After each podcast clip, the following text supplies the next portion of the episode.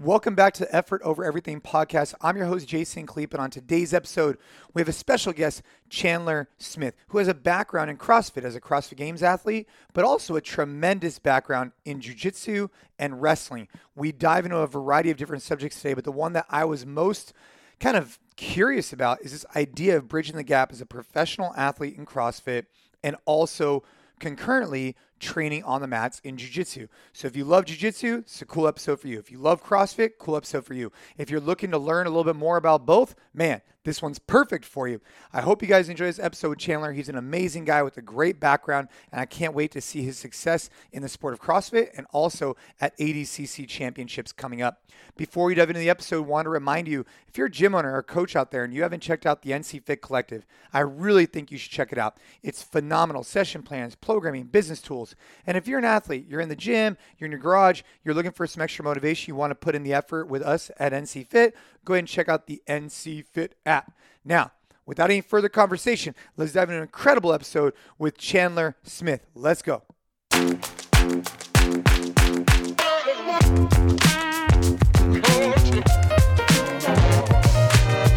All right, Chandler, this is a long time coming. I am excited to catch up with you all things fitness, jiu-jitsu, ADCC competition coming up. I cannot wait. Um, but I thought we'd start here let's just lay some framework. You've been competing in CrossFit for quite a while. You also had a significant background in wrestling. Um, what was growing up like? Where did you grow up at? What sports were you into? And how did you navigate into uh, eventually wrestling in college and, and being very dominant there?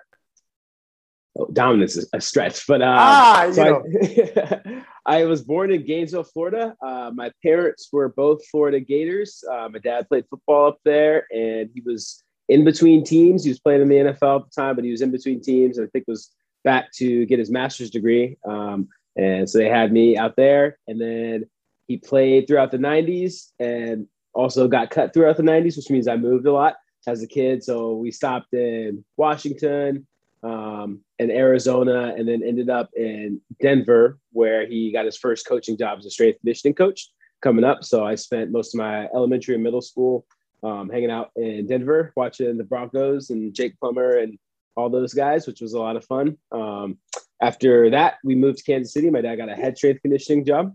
Sorry. Can I just pause for a second? So your dad played in the NFL. What position he played in the NFL? Fullback. Fullback. Oh yeah, man. Yeah. All right. So your dad was a fullback. Okay, I can only imagine his build because I know your build. So I imagine as you guys. He looks built, like you. What do you mean? Yeah, you can oh, only imagine.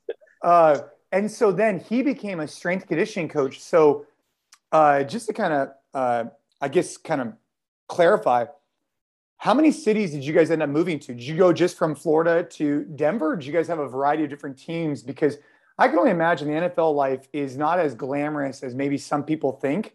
Um, maybe for some, of course, it is, uh, of course. But if you have to fight your way onto a team every single year, every other year, that gets tough for the family. Was that was that what it was like, or did he kind of stick in place?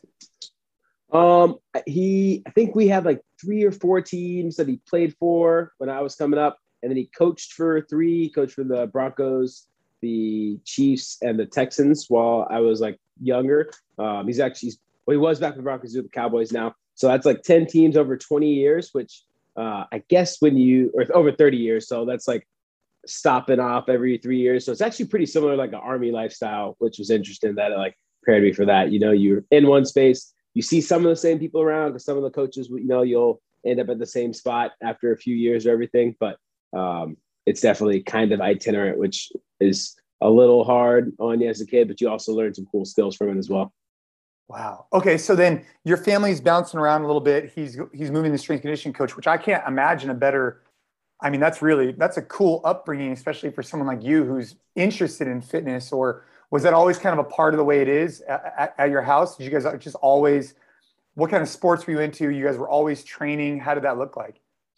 Uh, yeah, I definitely uh, came up wanting to be a pro athlete. I mean, every kid wants to, but when you're around it all the time, you know, like when uh, like Pat, I remember Pat Tillman coming over to the house for dinner at time or hanging out with Jake Plummer and Jerry Rice, all these people coming up. Like when you're around this, uh, that, that stuff as a kid, I think it makes you see how those people work, what they do, and it makes it feel a little bit more tangible. Um, so I was always around and knew I wanted to do sports, but also kind of was into training earlier because I was if I ever went to go see my dad, every little kid thinks that you know their dad's the coolest and everything. So uh, being in in gyms and like you know you'll try to hop on a machine, try and do some pull ups or whatever, just to because kids are running around and um, you just want to try everything and get touches on it and stuff. So um, I I didn't like start training intensely until high school, but I had familiarity with a lot of the movements and implements types of training and um, the information was there once I was ready in a place to start absorbing it. Yeah, I feel like that's similar to the way my kids are. I mean, they're, they're just exposed so much to the gym because, you know, we own gyms, we have it in the garage, and um, we have a little rule here. It's like just sweat once a day. I don't care what you do. You can jump on the trampoline, you can go in the garage, you can do anything you want. These guys sweat once a day. Get in some type of movement. Um, but I'm curious. So, growing up, uh, did you wrestle the whole time, or did you play football? Or I mean, I imagine you played football, right? Yeah, definitely played football. I was a bit of a late comer to wrestling. Also, I want to say I like that rule like a lot. I don't. I think I got some time before I'm a parent, but I like that was like probably the best way to relate fitness to kids. I really like that, so I will steal it, and I probably won't tell my kids I got it from you, so that way they oh, think that dad's dad's smarter it, than what he is.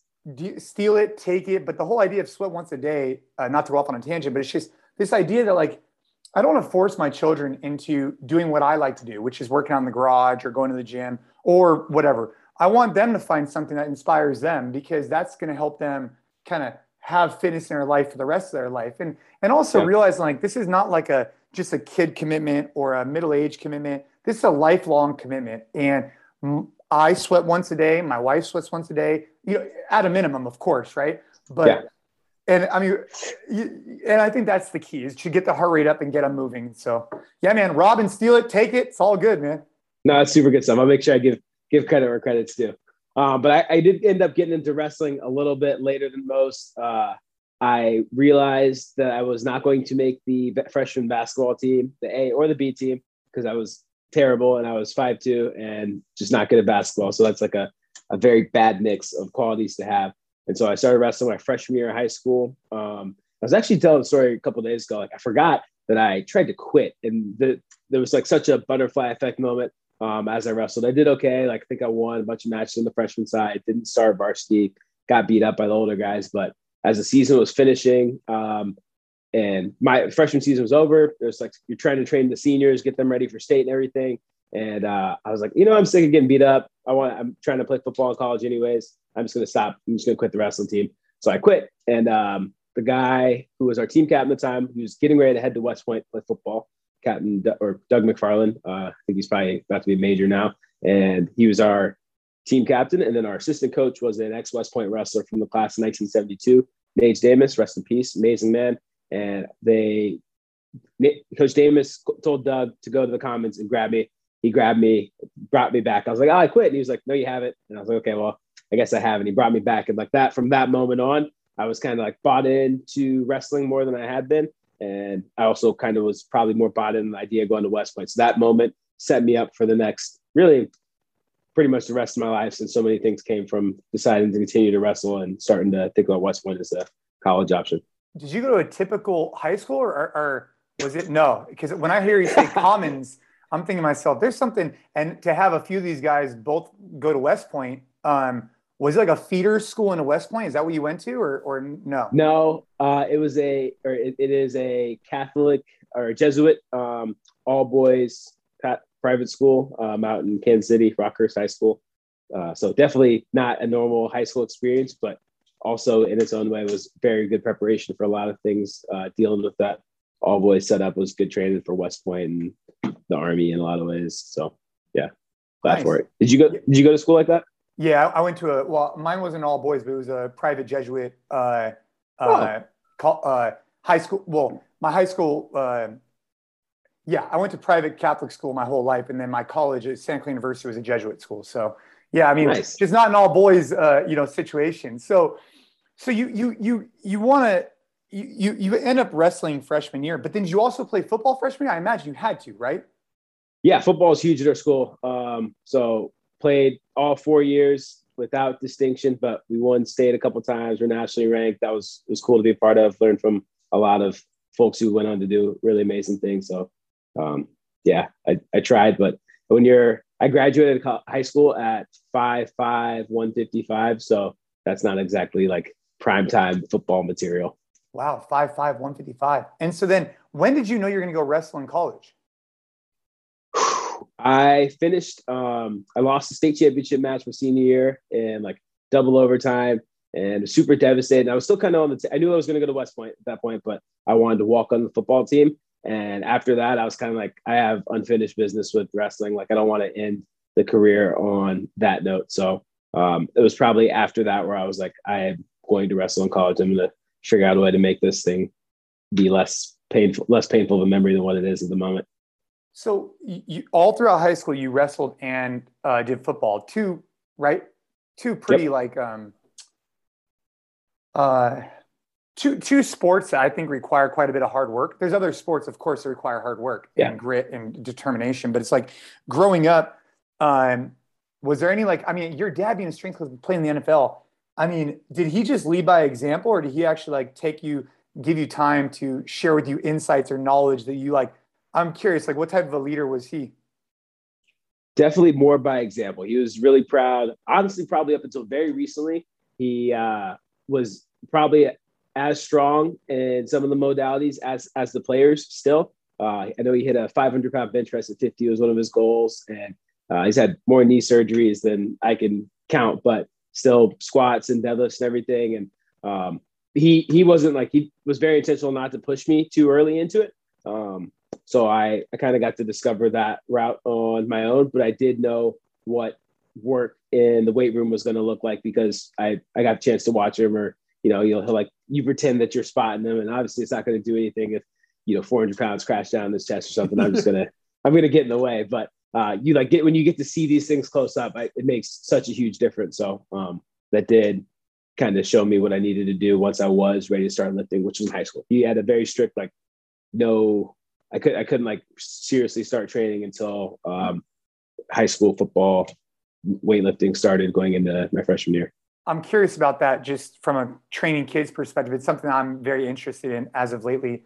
Um, looking back on it, do you think that uh, because there's always a stigma like, oh, if you weight train too early, you're going to stump your growth and whatnot. Yeah. Um, I, I, don't know. Do you have any opinion on that? Or I mean, your only exposure was that you waited till high school to start loading up.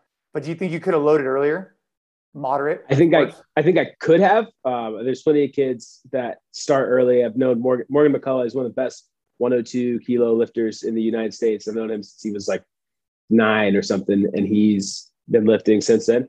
But what I think the I think the advantage of waiting was that it was something I kind of got to decide uh, on my own, so I didn't get burned out. Because in wrestling, um, you see a lot of burnout, and I I think that's the the main thing you could do as a, or at least in my mind, like one of the best things you can do as a parent is make sure that your kids decide that they like the sport, not that they like it because you like it or you want them to. Um, so that was kind of a forcing function to make me decide like if I really wanted to do it versus building a relationship with it that uh, I only did this because I was told to or because I was like kind of forced to. Yeah, that's huh. That's a that's an interesting perspective. I didn't really think about. I, I'm thinking more like from a physical perspective. You're talking about from the mindset perspective. And so you go on to go wrestle at West Point, and then you get into the military, obviously. And so then when did you get introduced to CrossFit? I mean, you were essentially doing CrossFit for wrestling training. I mean, that's it's all. I mean, I imagine there's a lot of similarities between the way you were training for your matches in wrestling to the way that you're training now, more or less. Or am I completely off base there? No, you're, you're spot on. It's actually um, it's it's amazing how much carryover there is. You'll do a lot of low and slow, like traditional cardio, but a wrestling match is seven minutes long, so that's a like a mixed kind of anaerobic aerobic effort. So there's sprint intervals or sprint goes, like shorter, like 30 second positional goes, kind of like we do in jiu-jitsu. Um, you have those interspersed with long runs. You lift, you do like Olympic lifts. You walk in your handstands, kind of building. Like they, they talk a lot about proprioception and mat sense and everything. Um, and you build that by handstand walk in. You do a lot of pulling, like so pull ups and legless rope climbs. The training, it's there's so much stuff where I'll be like, oh, I remember like the first time I, I did this, and you know, having that reservoir of experience for some of these movements is super helpful. There's a pegboard in like almost every high school wrestling room, so a lot a lot of stuff um, is is pretty familiar, and the training kind of is really similar. But I started in 2010, uh, watching a video of the old sectionals uh, and seeing some of the some of the folks you that you were competing against back then got me fired up. And I think I sent a few messages out, but I'll never forget Spencer Hendel messaged me back, and from that moment on, I was I was hooked. I looked up like military training and CrossFit came up, and looked at the sectionals videos, but having him respond was a huge deal, and then kind of was all in from there. Dude, that's awesome. And so you're from a wrestling perspective, I guess, kind of to tie it all together. Like you spent years at West Point wrestling, so you're not like a bad wrestler. You're you're probably a really good wrestler. And what type of lessons learned on there? Because I imagine the coaching. You're in the military. You're in one of the hardest sports in the military. So I imagine just the overall people that were were kind of gathered there were all like minded, right? Hardworking, grind, just down for whatever. But I mean, what type of lessons can you learn or you took away from that experience? Because most people don't have it. I mean, including myself. I've never been a part of something like that. Um, anything stand out to you on that? Um, yes, t- twofold answer. One, because we just, I got to put a little spiel in for Army Wrestling. Like the dudes that I got the chance to work with um, in the Army Wrestling Room are some of the toughest people in the world. That we had like, and if you took a snapshot of the, the team from any point in time, you got future Navy SEALs, people across mission go Navy, like Army Rangers, guys in units that don't exist, like all sorts of stuff. Like, um, so it's the the barrier of to entry. Uh, like you have to be a tough person just to be in there. They let me in just to like, you know, as a joke or something. But there was a lot of really tough folks, and so that that taught lesson one, which is like how to suffer. I think that's something that we prided ourselves on a lot back then. The team's a lot better skill wise now um, at wrestling. So it's not so much about trying to out tough or out condition your opponent as it was back then when we were bad. But that was something we really pride ourselves on was like, we will hurt more than any college wrestling team in the country. So that means like you're hurting more because you got to stay up late because we have more homework at West Point. You have your military duties. You hurt more because you we run longer or we train harder um, in the preseason. Like this concept of being really okay with suffering and hurting was lesson number one. And then I think lesson number two that I learned overall from wrestling was like just the power of consistency um, because it's such a technical sport. Um, any any grappling art is, but to you can be. I did. I wrestled for eight years and put a ton, a ton of time and energy in it, and like didn't cap out anywhere near being um, the level of like CrossFitter that I was. But the lessons I learned for understanding that it might take you a decade to reach national level proficiency if you if you already have like a genetic predisposition for that sport or something um, kind of helped me learn to like to dig in and just be okay with being the low man on the totem pole or being a newbie and a newcomer to something because it wasn't it's just a matter of time if you really stuck with something and didn't let yourself get deterred over time you'd at least maximize your talent capsule and your ability your ability to like be as good as you possibly could be within whatever it is that you're pursuing so I want to. That's a good segue. Um, I think that's really interesting what you're sharing. So obviously, there's a lot of bad dudes in that room who went on to go do amazing things and um, put in a lot of hard work. But I think you you touch base on some of this consistency piece, specifically with the grappling arts, and I I agree with you fully. So I've been doing jujitsu now for six years. Um, you know, COVID obviously threw a little bit of a wrench in the system, but in general, I've had quite a bit of mat time. And like you said, you, there is always always something to learn. And that's probably one of the most inspiring things about it is that, like you said, you you were wrestling for eight years, and some would say at an extremely high level, like the highest level. Some would, I mean, you could say, and yet you still didn't feel like you reached your peak be, because you tapped out just from a time perspective. There's so much more technique you could have learned, I imagine, and I that's one of the most inspiring things about jujitsu so, how did that carry over to jujitsu? Because jujitsu is something that a lot of adults do, whereas wrestling, yes, it's a piece of jujitsu, but there's really no adult wrestling. Like if, if you're, you know, out of college, you really can't access a wrestling club. And so for people who are interested in the grappling arts, jujitsu becomes a very good alternative because it's available. Uh, people just don't wrestle. I don't know why. I'm not quite sure. But when did you get into jujitsu? And then how has that been uh, learning new skills through jiu-jitsu because you know there, it's obviously a lot different than wrestling yeah it's actually funny you say there's no adult wrestling because that's how i got into jiu-jitsu um, right? the summer yeah i came home for the, from the summer after uh, my first year of college and i was there was no place for me to go and continue to get mat time. Um, and I think the reason you, yeah kind of asked this, I think wrestling is a lot harder on the body than jujitsu. There's a like people always say like there's old man rolling, right? Like if you're can be execute like a slow and controlled um, kind of method of jujitsu, that's a lot easier on your joints. It's less explosive. You're not getting picked up and slammed and everything. So I think it has a lot more potential as a lifetime sport, which is why, uh, especially in a gi, right? Yeah, gi, the gi is, which is why I don't like the gi. It's too slow. I gotta be, I gotta be able to bounce around a little bit. But I went back home to Kansas City, and um, I was like, "Hey, you guys have grappling classes? I wrestle in college. Can I come here?" And they're like, "Sure." And I was like, "Yeah, it's got to be pretty much the same thing." This was back in 2011, 2012, um, and it turns out it's not the same thing. It's uh, it's way different, and especially with the gi, the learning curve is super steep. They they always talk about how I think it's 50% of folks don't make it, you know, past white belt. And then more than half of 50, more than half of people who make it to blue don't continue on. It's because it's all, there's always a bigger fish um, in a way that maybe wrestling doesn't quite have. It's kind of segmented in high school. You're only going to face the best high schoolers and you're only going to face the, mm. the best collegiate folks. But there's a, if a, a black belt or, you know, Pan Am champ walks into the room, um, and you you have to roll against them and you're just a white belt there's no you don't get to say like hey take it easy on me or something like that you're just kind of thrown in those deep waters but yeah i started about a decade ago and i've been pretty consistent ever since i'm always up and down because i i recognize that as a perspective in the past when i wanted to be a pro crossfitter and then now as a professional uh, crossfit athlete like that is there's probably other things that i could do but i feel like part of my edge and part of like who i am comes from that connection to the grappling art. So it's something that I, I work pretty hard to keep opportunities open to do because I think without it, I'm not fully me.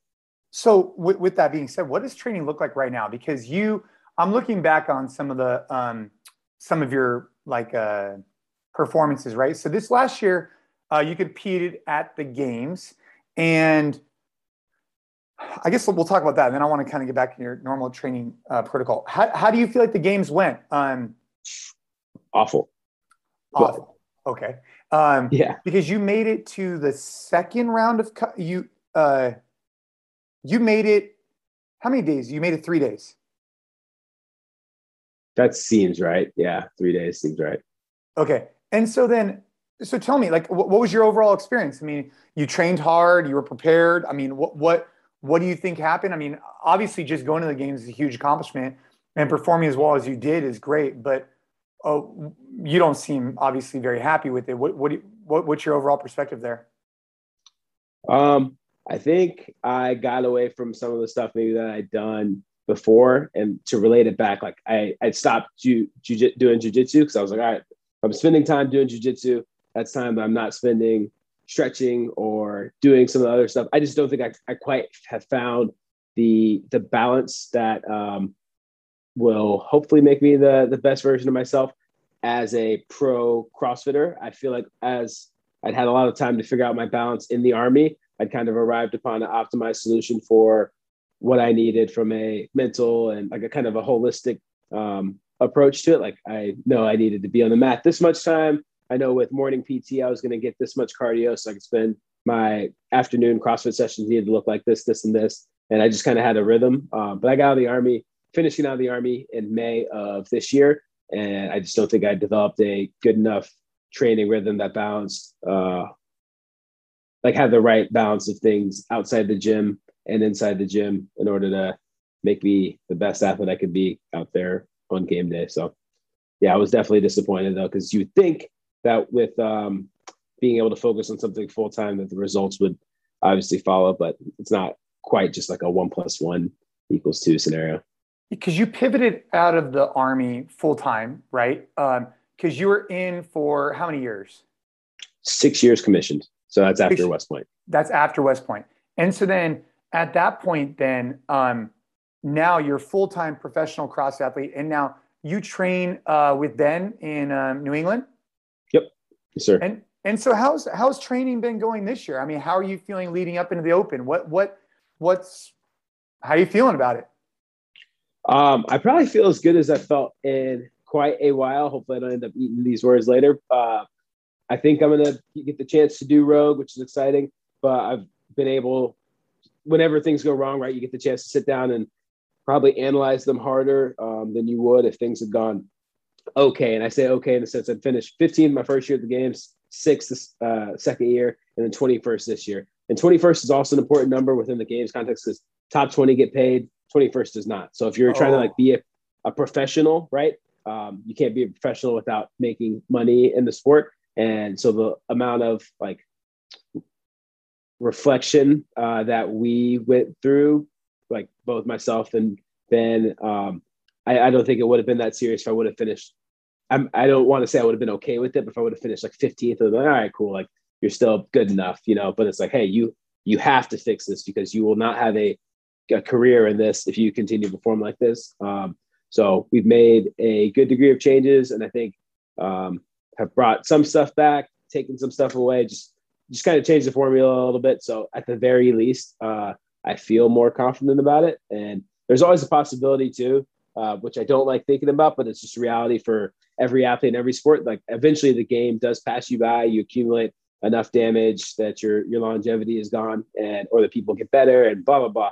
Um, so nothing in athletics is forever, and I acknowledge that as you know maybe people are catching up and improving, but I don't think I'm quite done yet. So I'm hoping yeah. that uh, the results will bear that um, out a little bit this next year. Yeah, I don't think so either. With your background and with what you're doing, I, I don't. I, I, mean, I don't think so. I think you have many more years left. And so, speaking of that, like, what does training look like? Because it's really cool for me to talk to you because I'm a big fan of jiu-jitsu, and I think that what happened with me is when I found CrossFit. This is like, I don't know, 16 years ago. I fell in love with this idea of learning new skills, right? The rope climb, the muscle up, whatever. And then over the next 15 years or so, or 12 years, I went out and met with all these different coaches, learned all these new skills. And for me to get better at, I don't know, the snatch, we're talking about like, you know, three pounds or 0.001, whatever. Whereas when I found jujitsu, I felt that same sense of like, wow, I'm learning a new skill, right? And it was inspiring for me. But then I feel like I'm doing that every single time I go. Oh, yeah. And for that, I feel like it's like an endless journey. Whereas in CrossFit, I made major headway in these specific items like handstand push-ups or whatever. But then eventually, I don't want to say you you tap out because you could always improve, but you hit a ceiling where you're not making the same incremental differences like you do in jiu-jitsu. Someone teaches you appropriate technique on an arm bar or side control or a snap down all of a sudden you could then go put that into action. It's just incredibly beneficial. So the reason why I love talking to you is because you have that different perspective. And so how do you how do you segment out your training right now between the grappling arts, which I, I like the way you describe that, and more of your traditional CrossFit? Do you do it like twice a week, or what does that look like? I think my my best balance is twice a week, but also helping. I love co- coaching wrestling is like my passion. I think my my long-term dream job uh, would be trying to be in a position that Coach Davis and Coach Mike here, all my high school coaches were in, where they were helping form young men and women um, by not women in high school, but in, like you know, high school wrestling is available for right uh, both. So like being in that position um, is like my my dream. So I, I feel that that fills up my cup a little bit. So coaching a day or helping out with a local program. That's huge to me. And I try to get on the mats twice a week. And that's pretty much, that's another reason why I'm most like a no-gi guy. Um, because I'm, com- I'm competitive in no-gi and it also transfers over a little bit better towards, uh, functional fitness. Cause I think it's just, uh, a little bit more taxing, uh, cardiovascularly, but the, I love the fact that it's a totally different type of stressor is the wrong, wrong term, but I go in there and I know I'm going to lead every day. Uh, super tired, but also having learned something new. And that itch, you kind of mentioned it yourself, like it doesn't get scratched as much. Uh, I, I don't know the last time I learned a new movement, like did something legitimately for the first time. Uh, maybe holding like the the cheese stone at the games, but that's that's basically holding the sandbag. You know, like it's only so much different, but we're getting into the. I, I left for I didn't do jujitsu this last year when I first moved to New England, and the leg lock meta has improved, right? So now oh, I got to learn yeah. Ashi and uh, you know, oh like yeah, stuff that- the leg entanglements is a real deal. I went out and I trained with the. I went to a Gordon Ryan and uh, John Danaher seminar, and man, so just uh, just you know the, the, the leg entanglements are a whole new, especially with nogi. Um, but I think what's really unique and, and something you're discussing, which I, I don't think this has ever been discussed in the CrossFit space, which I, I really love, is you know our goal when I'm working at the gym and I'm teaching a class is three things. I want to make sure people have fun because if they're not having fun, they're not going to come back. I want to make sure they're getting a good workout, and I want to make sure they learn something a little bit, right? And typically with the athletes at the gym, it could be me giving a specific cue, or it could be me giving something where they're like, oh, okay, he provided some type of value. But as you become a professional athlete and you train four, five, six hours a day, that little third nugget becomes harder to get, especially in the hmm. gym. But in the jiu-jitsu gym, in my opinion, it's very easy, at least for me, to go in and feel like I'm getting all three of those, right? I feel like I'm learning something new, I'm getting a good workout, and uh, you know, I'm having fun while I'm doing it. And the stimulus is is unlike anything else that I could replicate off the mat. And that's the part that I think people should explore because when you're really going at it with someone, the level of exhaustion and then mental fatigue is is really something special. I, I, and do you see that carry over for you? I mean, I imagine it does. I think it carries over on the the mentality side. Like I know if I can roll for 10 minutes that I can definitely make it through a Metcon for 10 minutes because the Metcon's not actively trying to injure me or tap me out. So if you can survive, you know, another human, especially one that's better than you, or even go past survive an attack and, you know, find a submission um, over that period of time, I think there's a mental edge in knowing that like uh, you can't hurt yourself any more than another person is is like willing to. Even it's it's simulated, obviously, but um, I, I've always felt that part of my edge is tied towards being proficient in combat sports because that's a as close as you can get to um, like simulated micro warfare uh, as as you can get. Like it's it's pretty intense in a way that uh, a metcon or any any sort of workout can't be because you're always you can only push yourself so hard and we've we both I'm sure pushed ourselves to the point where you're throwing throwing up after workout or going like there is there is that element of being able to go that hard on your own, but you're always going to be able to find maybe a different level when someone else is pushing you into that. that yeah, space. I mean, you know, just to give some context here for people who are not as familiar with jiu-jitsu, I think it's important to note there's gi jiu-jitsu and there's no gi jiu-jitsu. Think about gi as like, for lack of a better term, you're wearing a robe or almost like very thick pajamas. And it slows down the game because people can attach to grips and then hold you in specific positions. Now, for someone like Chandler, or even I'd say, you know, a little bit myself, but definitely for you with a wrestling background uh, or with a lot of good strength conditioning background, it favors you to go no-gi because people can't slow you down as much. So the speed of the game is very fast. And if you're having a five, six, seven minute match in no-gi, I mean, people are just going at it. And to your point, Chandler, like that, that stimulus is hard to recreate when you're by yourself. And so, if you are interested in getting better at CrossFit or if you're looking to improve your overall conditioning, not necessarily strength, but definitely technical capacity and, and conditioning, I think grappling and jujitsu is a great art for that. Um, so, I guess to kind of highlight that, If someone was just doing jujitsu and they weren't doing any form of CrossFit, what lifts, what type of things do you think people should be doing off the mat to enhance their on mat performance? This goes for wrestlers or jiu jitsu athletes. What would you have them do if the tables were turned? So you train twice a week and you do CrossFit, I imagine almost every day. What if you were doing jiu jitsu every day and you were looking to add in some strength conditioning? Uh, so for jiu-jitsu conditioning, I think the best thing you can do is burpees. Uh, that simulated uh, movement of doing a doing a sprawl. It's almost practice, um, but you can also I think burpees more than if you consider them, some folks consider them gymnastics, some folks consider them monostructural. I think it kind of bridges the gap, but you can replicate burpees. Like you can do burpees for days and days on end. If you run for days and days on end, um, you might experience maybe some over overuse in, injuries. But um, and I know you can do burpees for days on end because I've done it in, in, high school and college. Right, you just do burpee after burpee all the time for uh, conditioning, and I think that's super useful. So I've, I've will normally recommend uh, mixing that in with a, a certain amount of structural movement that, or like if you have an implement, if you have a rower, row and do some burpees for 20 to 30 minutes. If you have a bike, bike and do it. Uh, but that's always my recommendation for jujitsu folks who want to throw some conditioning in. And then for lifting, um, I think there's not you get a lot of positional strength um, and then muscle and endurance. So that well by doing jujitsu, but I think that leaves a gap for like building top end muscular strength. So I say if you have one movement, um, go for go for squat cleans. If you have the chance to do two, then I'd have folks squat clean and strict press. If you have a chance to do three, I'd have them do power cleans. Um, keep the strict presses and then throw front squats in there. Um, I, I, don't think you throw in a ton, a ton of overload with uh, back squats if you're primarily a jujitsu person. Gordon will talk about it. Uh, talks about this too, where like he wants to actively keep his legs uh, smaller for throwing triangles and things like that.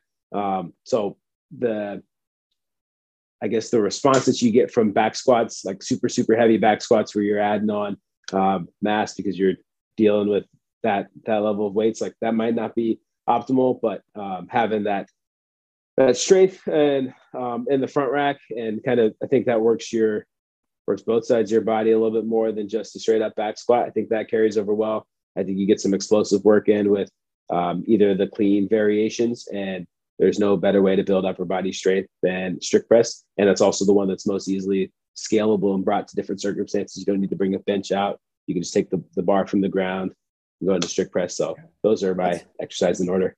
That's really um, that's really cool. I, I, mean, I think that's really interesting feedback. I mean, I would definitely agree with you on the power clean. Um, I actually really like your insight on the front squat. Um, first off, I think it really works that front rack position, opens up the lats, uh, which I think is important. It, it it utilizes a little bit more quad dominancy, gets a little bit more well-rounded approach, and you could dump it really easy if you're by yourself or when I don't have to worry about dumping it behind the back. But you're right. Gordon does talk about keeping your legs a little bit smaller. And I think um, I had never really thought about that way. Front squat, slightly different load than a back squat. So that's that's that's great feedback. Um, so we talk about your your your splitting the um, the jiu-jitsu days and the CrossFit days. Now, are you competing um, coming up here in, in, about a month at the Invitational? Uh, yeah, yeah. Okay. Yeah. Oh, yeah. I think I've seen, yeah. So you're competing there. I'm going to be doing the like a, a Legends exhibition. I have no idea what what that. We have to roll. We have to get a roll in, then. Dude, I am nervous to get one in, but I think it'll be a lot of fun. We got to start on the ground though, so the rules are. no, I'm just kidding. We should we should definitely do a roll. Um, I know if you're competing, we got to work that out. But um, but I think that it's really interesting talking about the grappling arts and then this. So I want to talk about your transition from being the army full time where I imagine you received some type of pay, or uh, of course you received pay, but it was very structured. You knew where you were going in the future, right? If you put in this many years, you went from this title to this title, you received this pay to this pay. This is your X, Y, Z. You go from a very structured background in college and in the military to then a very unstructured background, right? Where you're a professional CrossFit athlete who then um, essentially has an agent or whatnot who's trying to get sponsorship dollars. How's that transition been? Because it's literally night and day between, or, or am I mistaken in terms of the structure? So with the CompTrain Academy, we are paid to be um, like to, to work out for CompTrain, which okay. is awesome. That definitely helps um, helps with you know just getting day to day things done. I think the sponsorship side is something that I am still learning to navigate a little bit because that is uh, you weren't with my last job with USAREC, we actually weren't allowed to have sponsorships because we were doing fitness for the army um, amongst our recruiting duties and everything. So that ended up taking like I had to kind of start over again and get back getting back into social. I'm not a huge social guy. I'm very like I'm, I'm not super good at that. Um, so it, it's definitely been a, a learning curve and trying to figure that like when you switch in the middle of the season, um, I think it's just hard to you're, you're, you're building the plane as it's taking off versus now that I've had some time to reflect on what went right this last year, what went wrong, and everything. I think I can maybe hope that my second year of competing as a civilian, or my first full year of competing as a civilian, is has a little bit more balance to it. Since I, I had no idea what that was like. I've been in the army or in some form since I was 17 years old. So learning how to be an adult outside of the army is a big task on its own, but learning how to do that while also trying to compete and everything is um, there's just a lot of lessons to be learned. So I'm still trying to figure them all out. Yeah, and so you got the Rogue Invitational coming up, then you have the Open coming up, and so you're obviously focused on that from from CrossFit competition. Now, I also, again, uh, perhaps I'm incorrect here, but you do want to train for the ADCC. Is that correct? Yeah, yeah. So the ADCC trial, Northeast trials are actually going the week after Rogue. Uh, yeah, it'll be a fun. And then the week after that, uh, hopefully I'll be in Abu Dhabi for Rich's competition, which is I, I don't know. I think that's part of you talked about like or I was talking like kind of like it's a part of my edge. Like coming up, I was always driving everywhere and being on the road a lot and doing a bunch of different stuff. Um, and part of me, I think, thrives off of being in these semi like high pressure situations where you're gonna you gotta adapt from one thing to another and you're kind of always moving around and everything. But yeah, those are it'll be a very busy month of November. So you know, I I, I don't know if um, people listening caught what you just said. So just to kind of highlight, there is a special ADCC competition going on this weekend in Austin, Texas, um, which is like was like an invite event. But what you're referring to, so the ABC ADCC is the Abu Dhabi Championship. It's a no-gi uh, event. It's it used to originally be held in Abu Dhabi, but since then they've transferred it around. This year it is being held in Vegas. Um, it, next year, right? 2022, is that correct? Uh, sometime in yes. Vegas. Yeah.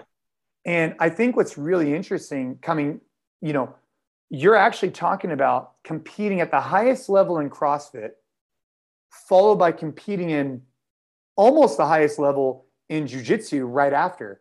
Um, you know, you have the Rogue Invitational, which is one of the most highest, you know, m- most challenging events, followed by the qualification process for ADCC, which is the essentially the World Championships of Jiu-Jitsu for Nogi, and then you're going to Abu Dhabi to go compete again. I mean, dude, that's that's really remarkable. I, I cannot wait to see how you perform at these because if you could go out there and perform the way I hope you can and think you can, I mean, that's a huge story to tell, man. That the, the transferability is awesome yeah, I think there is a high degree of transferability, but you, you touched on something earlier, which I thought was super cool um, with the, the three things that you want every person to feel when they come and they finish the workout. Um, and that first point is having fun. And I also think as a pro, there's less, and I, I, am super, I don't want this to ever sound like I'm not grateful of a position. I'm super grateful to be where I'm at, get a chance, but it, I think anything done at a professional level, you have to focus on the weaknesses and things you don't like so much that it does get to be a little mm. less fun. Um, because you know when you're coming up, if you you can just you can kind of select the workouts, or if, if I was just doing CrossFit for fun, I would never do another wall ball again. But ironically, those are the things that I need to do the most. Um, so it is fun to. I would never do another pistol again. If I never. Yeah, I, exactly. yeah you everybody's got like their thing, but you know, if you want to compete, you have to be good uh, be very, very like those movements have to be just as good as your other ones. So that's like less fun, but I've always found the learning, um, which is that that third point you said that I get from jujitsu, as well as the fun part. Like those are kind of constant there because it is low pressure. If I show up and I get submitted in 20 seconds, like who cares? It's you're just doing this for fun. Um, anyways, it's very low pressure. No sponsors are gonna be upset or anything like that. It's it's actually just for fun. Um, and that's a good balance, I think, to um, the the cross the, the functional fitness side of things where it's it's a lot more serious now because it is my job and my ability to continue to do this as, as a job is totally predicated on if I am good or if I'm not. I think that's super insightful that when you, you know, cause you're training, uh, it's like, uh, you have to have something outside of your, cause you're training, training, training, training, training. And you have this other thing where there's less pressure, more fun, and you're learning. And so it's filling a gap or a void yeah. that you've had that you that you that you need to fill. Um, and I think that's just cool that you've at least found that one. I wonder for how many pro CrossFit athletes, I wonder how many would extend their, or, or for any athlete, I wonder how many athletes would extend their career path if they spent a little time thinking about those things like you just said. And maybe you're just a unique breed where you could do both, but um, I think there's a huge carryover between the two. And I hope that we see more CrossFit athletes transfer into the grappling arts, whether that be wrestling or jujitsu. I, I don't I don't think they don't they don't know what they don't know. Once they feel and, and, and see what, what can be done, I think they'll be inspired to keep going. And when you could go back and, and if you can give any advice for someone who's interested in trying, because now Sean, it's just me preaching. There's two two people here, you know, sharing. Yeah what what would you say? How would you get started? Because as you said, there's a lot, there's a big learning curve. So how would you get started if, if you were someone new to um, grappling or jiu-jitsu, but maybe you've been doing CrossFit and strength conditioning for a really long time?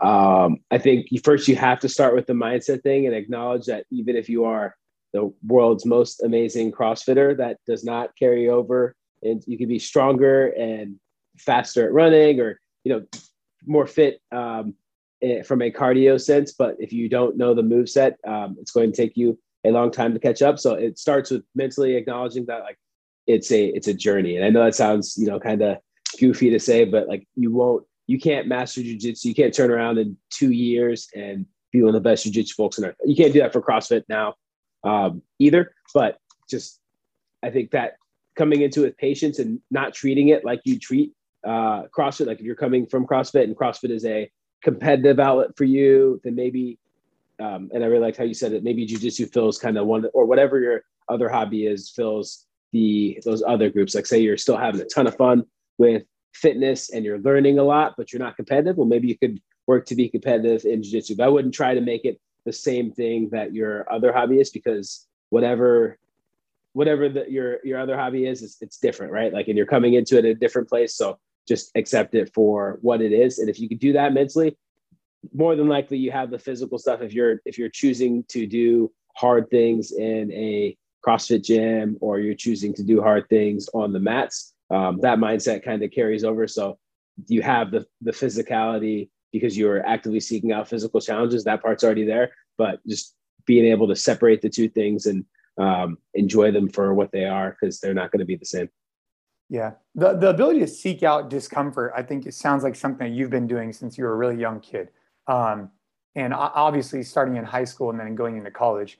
Um, that discomfort that you get from training on the mat, training when you're in the weight room, and whatnot. I mean, what type of uh, carryover you have you seen off the mat in your life? Like the lessons that have learned. What lessons do you see carry over between CrossFit training and on the mat? And then which ones do you not? Which ones are just can only be done on the mat or can only be done in CrossFit? Like lessons learned from the from the grit and the hard work that you put on the mat. I think any um, any problem can be solved with enough want to. Um, so you can. I was not a hyper technical wrestler, and that'll only take you so far. But I, I, ended up.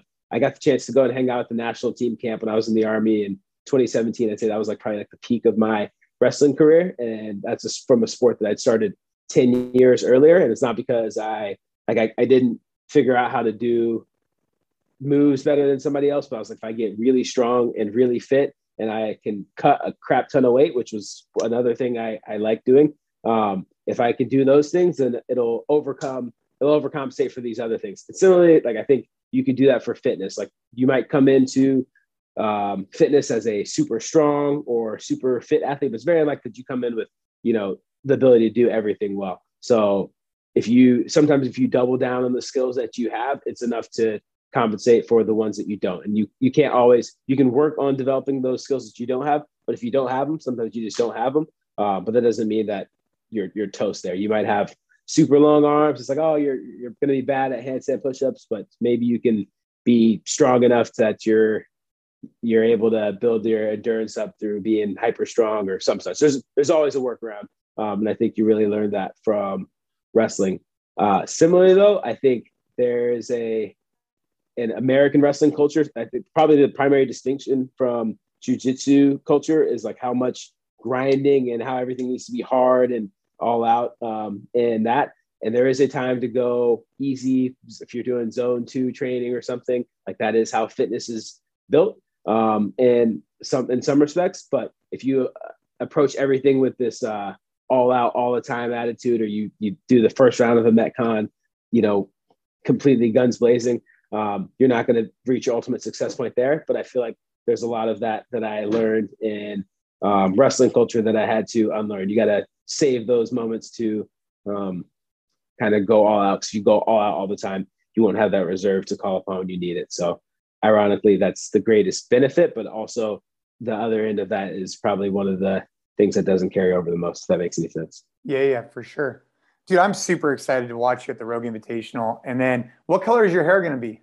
You know, rock it like that? Um, yeah, I think it's definitely going to be blonde. I wanted to have the blonde at the games, but I wasn't feel. I was like, I might not be fit enough to have uh, have blonde hair out here, and if uh, I didn't want people to be like, "Wow, that guy's getting his butt kicked in, his hair is oh. blonde." Oh. That's that's giving him too much ammo. But I feel if the confidence is high, then I'll, it'll probably still be blonde going in the road. Dude, so uh, a training partner of mine for a long time was Neal Maddox, and he would dye his hair different colors uh, for different events. And I remember the first time I met him, we were at Reg- we were at like a sanctional. This was like years and years ago, and I want to say his hair was uh, bleached blonde, and he had an orange X because his gym name was uh, Extreme uh, Athletics, right? Um, and so it was like X for Extreme Athletics. And from that day on, he always had different type of hair for a while, and then eventually he he stopped doing it. But it just uh, and it was just reminding me. Him and I had some great great throwdowns together, man. We had we had some really good times. Um, I I came up came up watching them, which was super cool to to see. It's cool to hear you even talk about it now. It's like a real full circle moment because this is the type of thing that coming up starting CrossFit, I never would have imagined that I would be get the chance to hear you tell the story about Neal Maddox a decade oh, later. Like it's way too cool you know the thing about Neal Maddox? That guy would kick my ass every day in the gym, every single day. I mean, I probably out of, I mean, him and I probably had, I mean, we probably threw down, I mean, I don't know, hundreds and hundreds and hundreds of workouts. And he just, he had such God given talent. I mean, his strength and his conditioning was just unparalleled. And, um, anyways, I, I, have nothing but good things to say about his his physical capabilities because he was a beast. But um, I want to ask you now: Are you regularly training with partners um, at CrossFit New England, or do you train on your own a lot? Uh, with with partners. So we have at at CrossFit New England, Sam Kwant, Amanda Barnhart, uh, Katrin is normally here, but she's um, she's in Iceland for until Rogue, and uh, Emma Gardner is there as well, one of our younger athletes. So we train together every day, which is awesome to have like a group of folks around. I'm definitely a person who thrives with training um, with other people. But even in the last month before we got together, I was training with my girlfriend. Like I don't train by myself if I can help it, pretty much at any point in time. And uh, so on that note, I, am curious your thoughts. I actually asked Noah Ohlsen the same question. Um, when you train with someone else, let's just say it's Samuel Kwant, um, and you let's just say you outperform him, right? Um, does it give you a false impression of how well you're doing um, versus if you were by yourself? Do you think you would have pushed a little bit harder had you not been outperforming someone else in the gym? And vice versa, by the way, right? Maybe you just keep getting your butt kicked and it starts breaking you down mentally. Is there that side of it, or the pros still outweigh the cons of training by yourself? You still think you get a much better push training with other partners? I definitely get a better push with partners. I know there's some people who can be on their own. And I think for some, maybe for some machine things, if it's just me versus the number on the screen, um, I can do that by myself pretty well because I have, have have so much experience with those type of things that I know that if I need to hold a 144 for a PR, like nothing else matters, and I can't do any better or any like I, I can't magically pull out a 135 out of my hat, you know, for right. something like that. Um, so for for that stuff, uh, maybe I work better on my own, but especially with the group dynamic that we have, I think something that makes that super useful is that everyone has their thing. Um, I'm good at something different than what Sam's good at, is different than like what Amanda's good at, is different what Kat's good at. So because of that, there's more than likely, statistically speaking, more than likely the workout is what one of those other folks is going to be pushing you in the workout. And you want to do what you can to close that gap because you know that that gap doesn't just exist within the room, it exists with whoever the best person in the world. So sometimes the best person in the world is in the room with you for that workout, but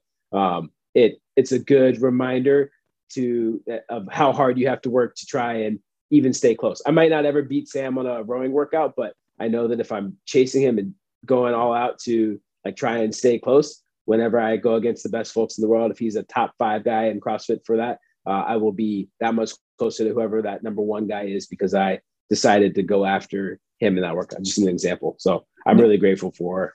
and do you guys do the same workouts on a regular basis, or do you have your own separate program you do outside of that? Is it like one workout a day you guys do together, or how does that work?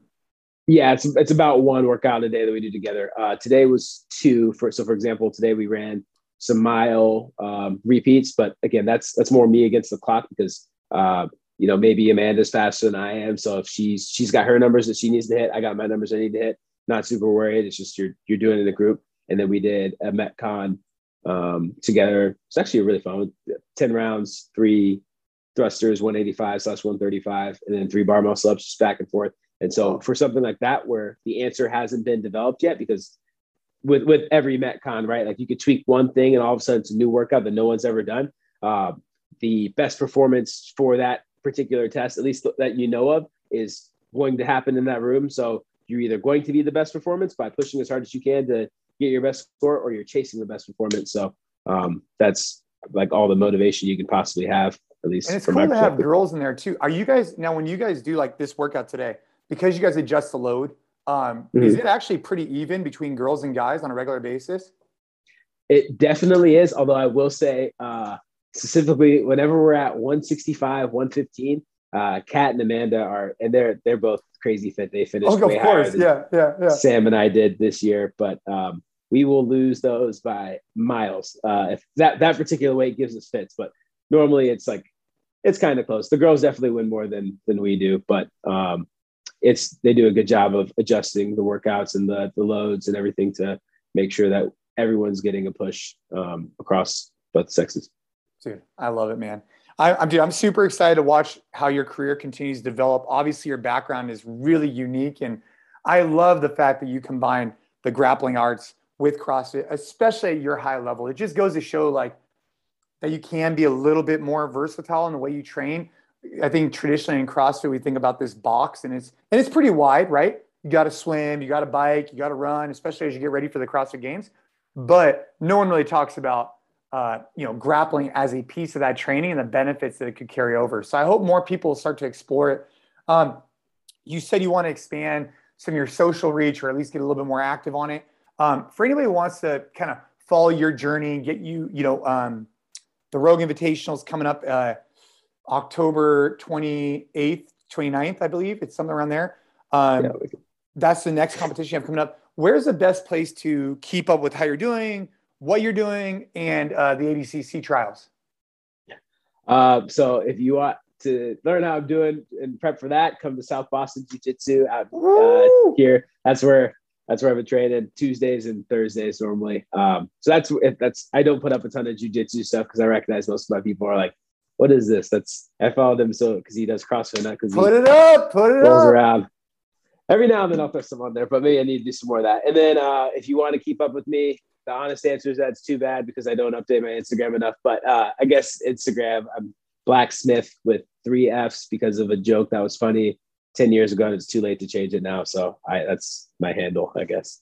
Okay. Sounds good. We'll have that all on the show. And um, hey, uh, last thing, I have a question for you. If you roll jujitsu with someone, do you feel weird putting out that video online because it's more of like a friendly rolling session so if you put up a part where maybe the other person is dominant, then that makes you look bad. If you put up a part where you're dominant, it kind of makes you look like a jerk because you're putting them on blast when you're in a training session. Is it weird for you to put up jujitsu training sessions? Because it's weird for me. I, I definitely understand that part, but I also I think my confidence. So with CrossFit, because it's not over yet, I I always feel like I'm trying to.